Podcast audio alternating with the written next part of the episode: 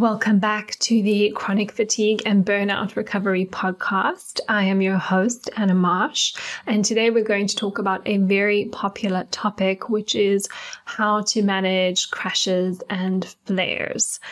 And so, if you are somebody who is recovering from chronic fatigue syndrome, long COVID, if you've got POTS, fibromyalgia, a burnout, or some other complex chronic condition which affects your energy and perhaps leads to energy crashes from time to time, I'm sure you will know the absolute frustration, uh, hopelessness, anger, and everything else in between that comes hand in hand with a setback, a crash, or a flare. What I'd like to pre-frame this episode by saying is that crashes, flares, setbacks are an inevitable part of the process. We would love for progress to be linear, but you and I both know that that is seldom the case, maybe never really ever the case in any aspect of life. Whatever goal you're looking to achieve, whether that is healing and recovering your health or maybe achieving something in your business or achieving something on a personal level, there's always going to be ups and downs, and those ups and downs are part of the journey. They are the necessary, but don't always feel good steps which actually help us learn what we need to learn so that we can eventually realize our goal, whatever that goal is. Although crashes, flares, and setbacks are frustrating, the attitude I'd love for you to come away from this episode with is that they are your greatest teachers. They will bring to you the best lessons, and these lessons will shape you and help you to become the person you need to be to achieve your goals. One of my favorite sayings is, to achieve something you've never achieved before, you must become someone you've never been, which implies that there is an identity shift. And I would also probably say as well that not only is there an identity shift, but there is a shift on the systemic level of your nervous system. Your entire nervous system must shift so that you can be the person you need to be to realize your goal. It's through the lessons that we learn from our crashes, our flares, and setbacks that we can maybe start to become aware of our blind spots. We start to learn our edges, what is too much for the body at this stage right now. And if we embrace these lessons or the learning opportunities that are being offered up to us, then we can take the actions required to reshape our thinking, to reshape the nervous system, and to reshape how we approach and practice self care and healing as a whole.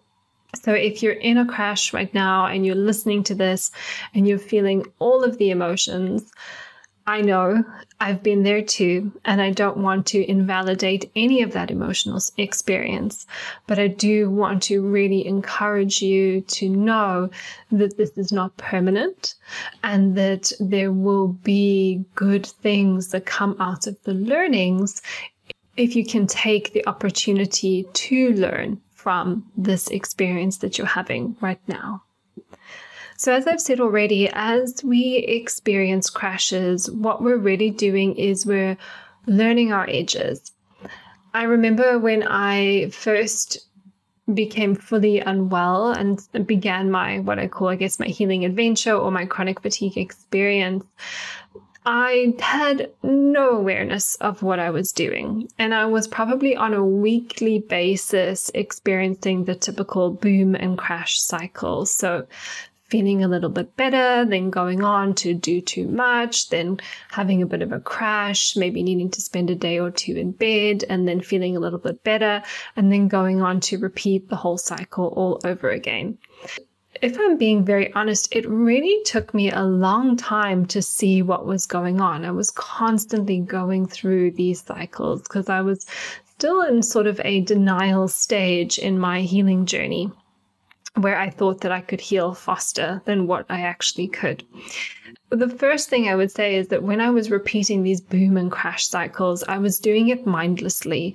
I was just being all consumed by the frustration, and my own inner achiever was completely hijacking and project managing the process. And all she wanted to see was progress, progress, progress, progress it wasn't until I really started to slow down a bit and connect more to my body and understand what was going on that I started to begin to see the cycle that I was in. And then I started to refine the process.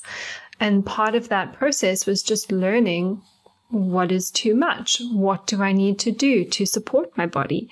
And making a few adjustments, seeing a little bit of progress then having another setback, another crash, and then having to maybe reevaluate or learn a new lesson, implement that, and then continue forward little bits at a time. In this chronic fatigue recovery journey, when I speak with my clients and they say, Oh no, I'm feeling so awful. I'm so cross with myself. I had another crash, or I don't know why this has happened. The first question I always ask, Well, is it as bad as crashes that you've have had before? And do you feel that you're recovering from this crash, setback, or flare faster than you did before? The progress, or what we're looking for, is the milestone to assess progress, should I rather say, is that we don't necessarily need to completely eliminate crashes and setbacks, but we want to see that they are starting to reduce in their frequency and they're starting to reduce in their intensity. So for example, maybe in my in, in the beginnings of my journey, I would have a big crash once a week where I would really kind of feel bedbound. Of course, you know, I could have got up to do things. I could have left the house if I used a lot of push energy, but there was no real desire or motivation to to do any of those things. In maybe once a week, I was entering that kind of cycle where I would sort of really feel awful and just want to lie in bed all day. But then as time went on, maybe I would still experience a weekly sort of cycle of doing too much, but the crash days, shall we call them, meant that I felt a bit rubbish, but I could still work. I could still maybe go for like a little short walk. Um, you know, they were manageable or more manageable within the context of my life. And then as time went on further, you know, I could have weeks where I would generally feel pretty good. And then the setbacks or crashes were more cyclical with my menstrual cycle. So I typically feel a little bit lower, but still functional around my period or the first couple of weeks of my cycle, and then pretty good in the second half of my cycle.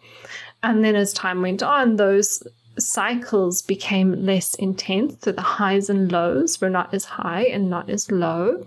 And then things just gradually started to even out.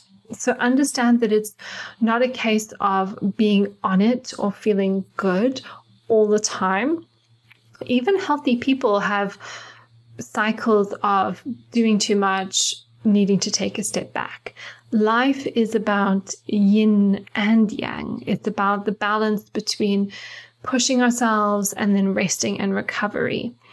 I think if you have a very strong inner achiever, I know I definitely do, sometimes we can see or we can perceive these setbacks or crashes like we're failing. And actually, we're not failing. What we're doing is we're learning. And from this information, we can move forward. So I gave the example about how there was definitely a pattern in the way that my body responded to my menstrual cycles. In a way, I could use that information and go, hmm, something is going on here. There's a cyclical pattern here that's associated with my hormones.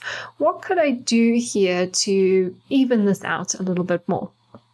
And then I started adding in phytoestrogens, edamame beans, uh, sesame, flaxseed around about the time in my cycle when I would usually experience that crash. And then I noticed, hmm, I don't get as many headaches now. My energy is much more stable. So there's little things that we can do from these learning experiences, which are then constantly refining our self care routines.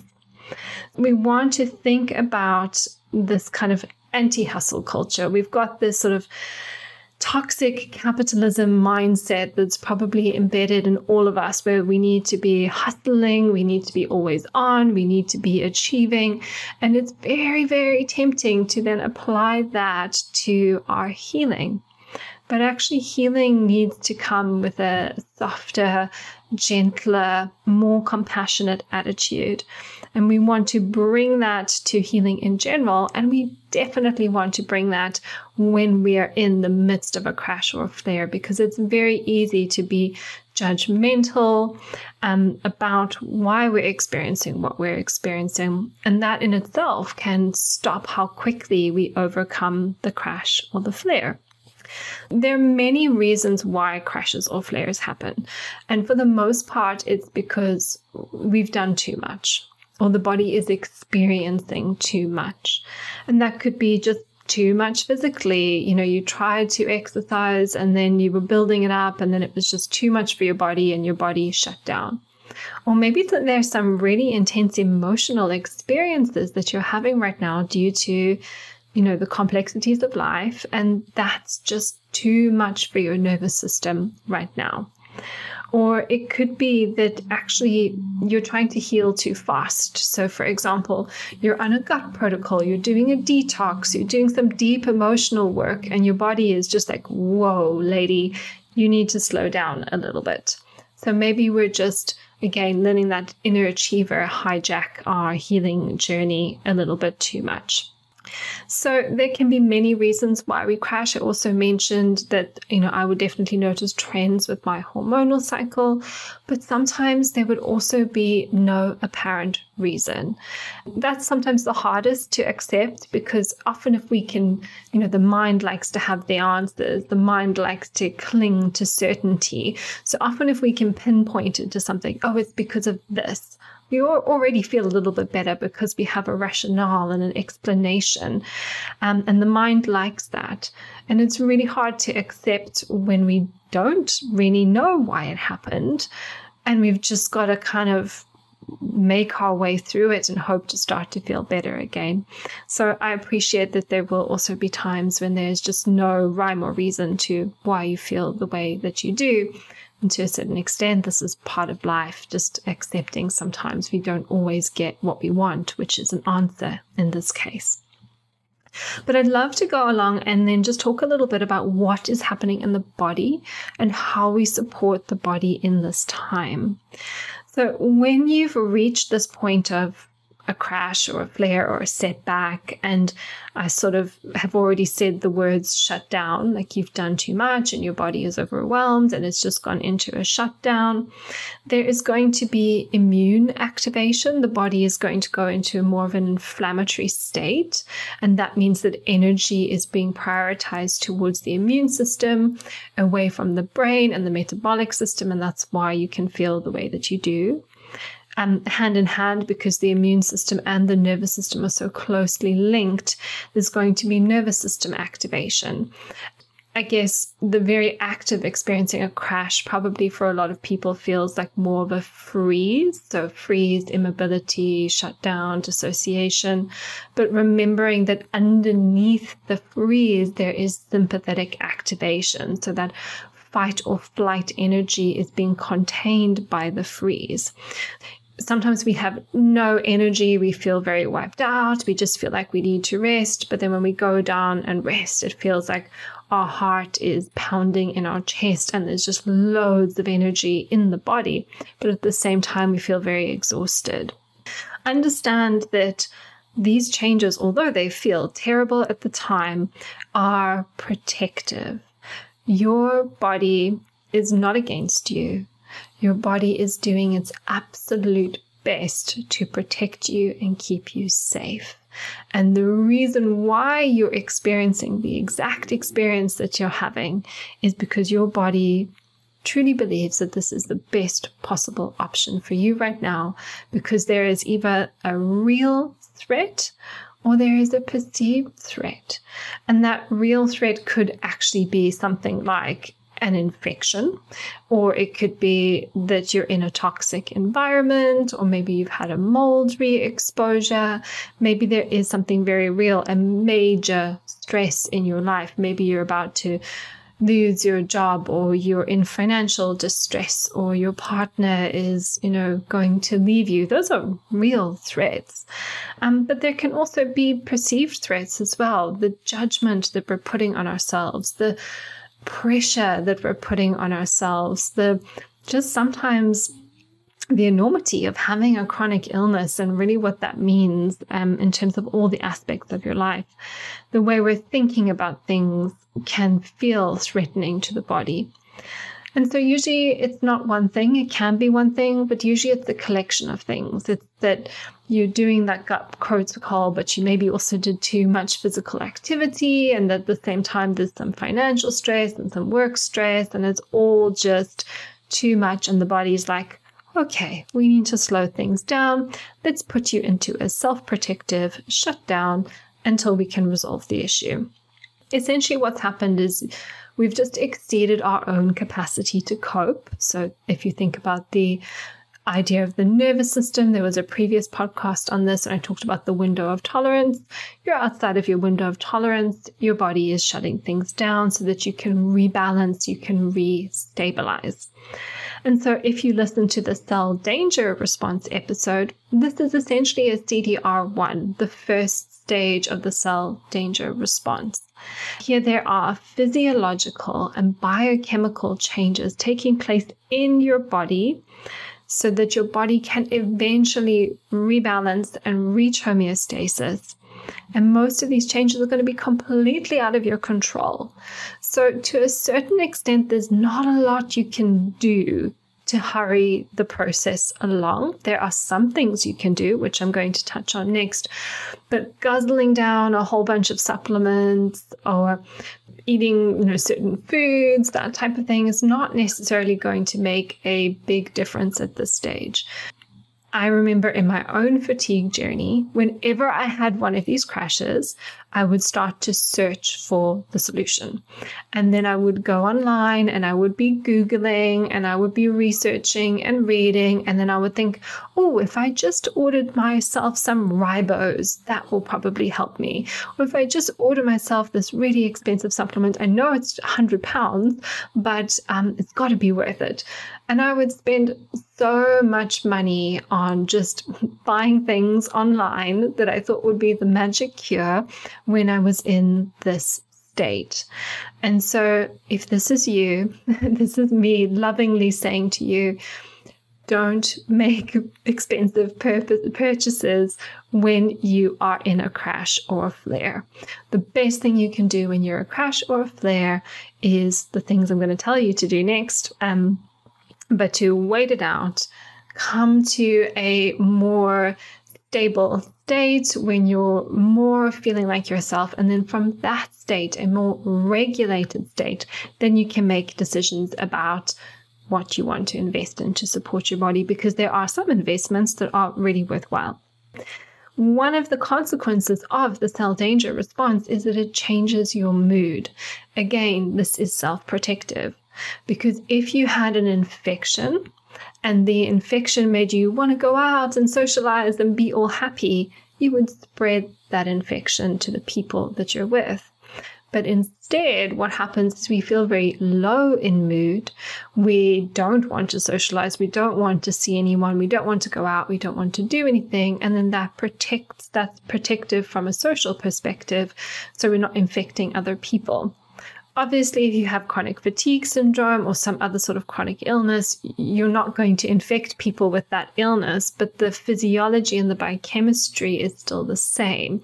Is that the cell danger response kicks in, your mood drops as a consequence. And that that's annoying because we already feel frustrated, but it contributes to the frustration, the hopelessness, beating ourselves up, shaming ourselves, the low mood.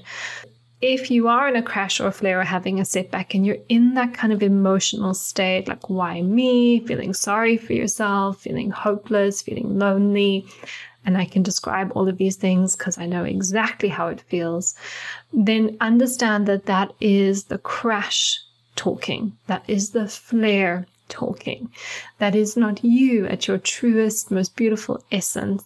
And when you are more regulated, some of those stories that you're telling yourself right now will feel irrelevant.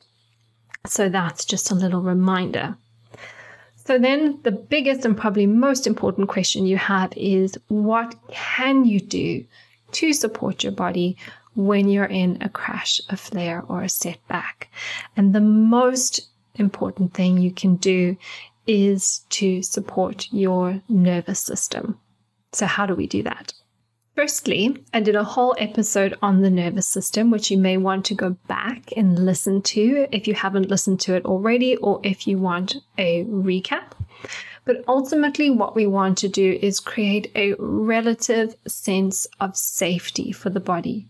Remember that the body has entered the state of self protective shutdown because there is a real or perceived threat. And so we do want to deal with anything that is obviously threatening in our environment, but we ultimately want to cultivate a relative sense of safety in the body. And I say relative because it's not that we have to feel 100% completely safe. You know, we'll still have a chronic illness, there may still be financial issues, there may still be some relationship dynamics which are a bit off, or other pressures or deadlines that life will never be perfectly organized in support of optimal nervous system regulation, but we just want to find a relative sense of safety. Now, here I'd like to distinguish between safety outside of the body and safety inside of the body. Because some people, when they connect to their bodies, because there is pain, there's inflammation, there's all these symptoms of their chronic illness, it can feel very, very unsafe to go into the body and connect with it. So if that's you, if you feel more stressed, more activated, more anxious, um, more agitated when you start to connect with your body, then that's a sign this is too much. That's not going to help you in this case. Therefore, you want to find your resourcefulness outside of your body.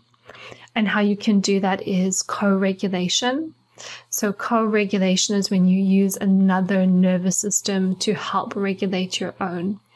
That means you could cuddle with a partner or a friend or a family member. If you've got pets, pets are fantastic co regulators you can have a little snuggle with. You can also spend time co regulating with nature. So, you know, depending on your physical capacity at this time, getting out into a garden, if you can take a short little walk or visit a green space. For me, if I could physically get there, I would just go down to the beach and float in the sea. Anything you can do to connect with nature in some way could be regulating for your system beautiful music and that was one of my favorites is um, I have a lot of playlists already created from teaching yin yoga. So really lovely, soft, gentle piano music, just really beautiful music um, that had already been curated into playlists. So I would just lie down and listen to some beautiful music. Or it could be music that makes you feel happy. It doesn't have to be relaxing music.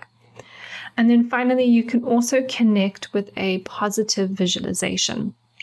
And this is really what we call resourcing. And so, resourcing the body. So, this could be just visualizing how it felt that time when you were in this beautiful space with lovely people and it, it was just a magical moment in your life, whatever that might be. So, a couple that I usually draw on um, as an example. So there was a time when I was in Sri Lanka, in Ella in the mountains, and Ben and I were walking back from the town center to our little homestay accommodation where we were staying for the night. We were walking on this dirt road, and it was there were no street lights or anything. It was just completely dark. I think we were using the torch on our mobile phones to find the way, but there was a thunderstorm and the whole valley was just getting lit up by the lightning. And there were these big clouds and you know very dramatic. And um, little, little drops of rain beginning to fall, but it was warm. And it was just the most beautiful moment. And we were walking in the dark with the thunder and lightning, a little bit of rain, and it was just very, very special. So I can take myself back there in my mind. And when I do that, my nervous system remembers and it finds and, and it can change the sensations in the body. Another one I use is just imagining myself going swimming in the sea on a beautiful day and just the way the water feels and the way that the sunshine feels on my face and how it feels to have the sand in between my toes. So you can get very, very um, granular on the details and just spend some time sitting and visualizing. And this is ultimately how the DNRS works, the brain retraining program with Annie Hopper, is it's just visualization. Part of the, the trick is to feel the visualization in your body, but if you're not ready to go into your body, you can at the very least do the visualization techniques. So those are things that you can do to support your nervous system when you're in a crash or a flare that don't involve you going into the body. I would also say here as well, for me personally, um, I find cold water very beneficial. This is just a personal thing for me. So, um, having a cold shower or cool shower could help, or if I was well enough, just a cold plunge in the ocean, that would also be very, very beneficial not necessarily for everyone, um, but good for me.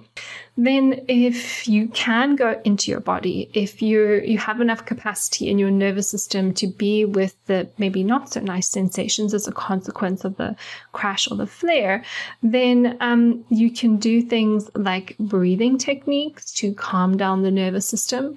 So essentially, a longer exhale than an inhale. You could do something like Yin yoga, restorative yoga, gentle movement or stretching. Um, these are also great to support the nervous system. Somatic practices. So, depending on where you are in your journey, when you're listening to this, you may not have even explored somatics yet, but this is something I do with my one-on-one clients and I teach in my programs is somatic practices that um, can help us move or integrate activation of the nervous system in the body. And so here we could also think about things like humming, yawning. Those are practices as well, which can be helpful for supporting the body. Things like orienting, resourcing, grounding practices. So there's lots of different tools that you can use and that work with the body on the inside and those you can learn through myself through the offerings that I have or you know another course the most important thing is that you approach this from a place of gentleness, kindness, and ease. So instead of the negative or unhelpful dialogue that you could have, like, why is this happening to me? Will I ever get better? This is all my fault. A, a, classic one that I always used to go into was kind of like shaming myself and thinking of like all the times in the past I didn't treat my body perfectly and that's why this was happening. So there was a lot of shame, at least in the early days, about uh, surrounding my illness and why I became unwell. And none of that is helpful at all. So, the alternative dialogue you can have with yourself is that which involves um, gentleness, kindness, and ease. Instead of like the why questions, like why is this happening to me? You can use what and how questions, which are more empowering. And that could be like, what does my body need right now? What would feel most nourishing? How could I move through this day with a little bit more kindness and ease? So that's what I would say to myself is how do I create the greatest amount of ease in this day? And that could be just something as simple as walking a little bit more slowly, taking my time, not rushing. And obviously this is this is how I would approach it when I actually have a day I need to do. So working and different tasks and house chores and things like that? How can I bring more ease and gentleness to the things that I have to do? But even if you're just lying in bed processing this crash, how can you do that from a place of kindness, gentleness, and ease, where you basically just give yourself a break um, you are moving through something huge, you're moving through something horrific, you're moving through something which is also very, very lonely to move through at times. And you want to be the kindest, most gentlest person to yourself as you move through this whole experience. I wanted to touch on diet a little bit, although I said, you know, there's no specific foods that you can eat that will necessarily make the crash end faster. I think that it's always good just to have a baseline of a, to be eating in a way which is anti-inflammatory, which is got um, where you're regulating your blood sugar. Sometimes doing a little bit of fasting can help if that's already a practice that you engage in if you're in a crash or a flare, it's not just suddenly the time to develop a fasting practice. You want to be cultivating a fasting practice if it's appropriate for you as just part of your healing.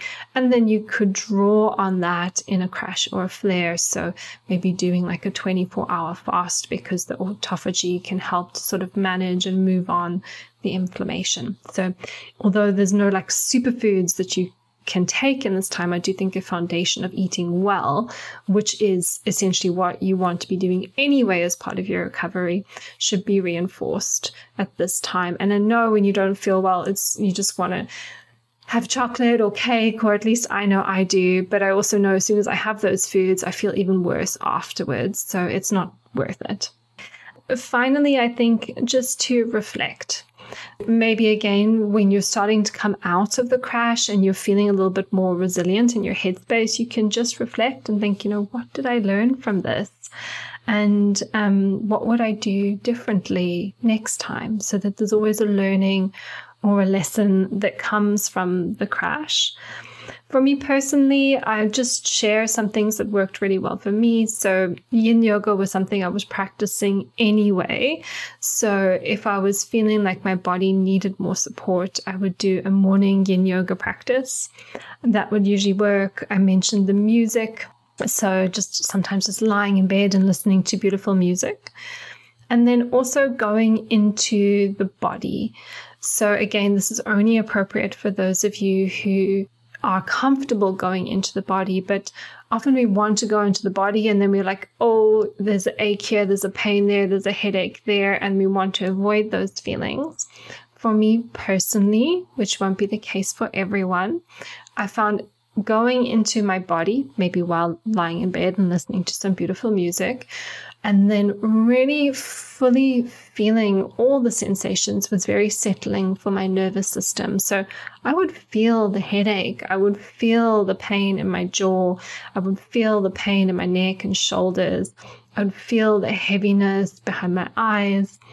And if there was any emotion that wanted to come out, if I needed to have a little cry, whatever was there, I would really let it be there and hold space for it to be there. And that would just take maybe, you know, not even that long, like 10 minutes, 20 minutes of just feeling it all. And that would really help to calm my body down and get a little bit more energy back into the system and a little bit more clarity. Again, as I said, not for everyone. Not everybody will be able to do that. Remember that I've got a couple of years of um, training in somatics under my belt at this point in time. So these are practices I'm working with on a daily basis and I'm studying to a very high level. But it's an option. If you do feel confident, that's something that you could do as well. Just then to recap on the episode, the first thing that we want to remember is that crashes, flares, setbacks are part of the process. They are the learning curves so that you can become who you need to be to achieve the goal that you want to achieve. Then we want to understand that these are self protective processes that happen so that the body can rebalance and find homeostasis. Therefore, we want to really appreciate the intelligence of the body when we're in a crash or a flare and honor it. There's not a lot we can do, but the best thing we can do is really surrender to the process and support the nervous system. And I gave you some tools for supporting outside of the body and supporting inside of the body. And then the final piece is taking the time to just reflect and learn so that we can grow from the experience. So I hope you have enjoyed this episode today. As always, please make sure you're subscribing to the podcast so that you can get all the episodes as soon as they come out. If you found it interesting, helpful, useful, please share it with anybody else who may also benefit from this information. And if you haven't already, you can leave a review on iTunes and I will be very grateful. I will see you in the next episode. Have a fantastic fatigue recovery day.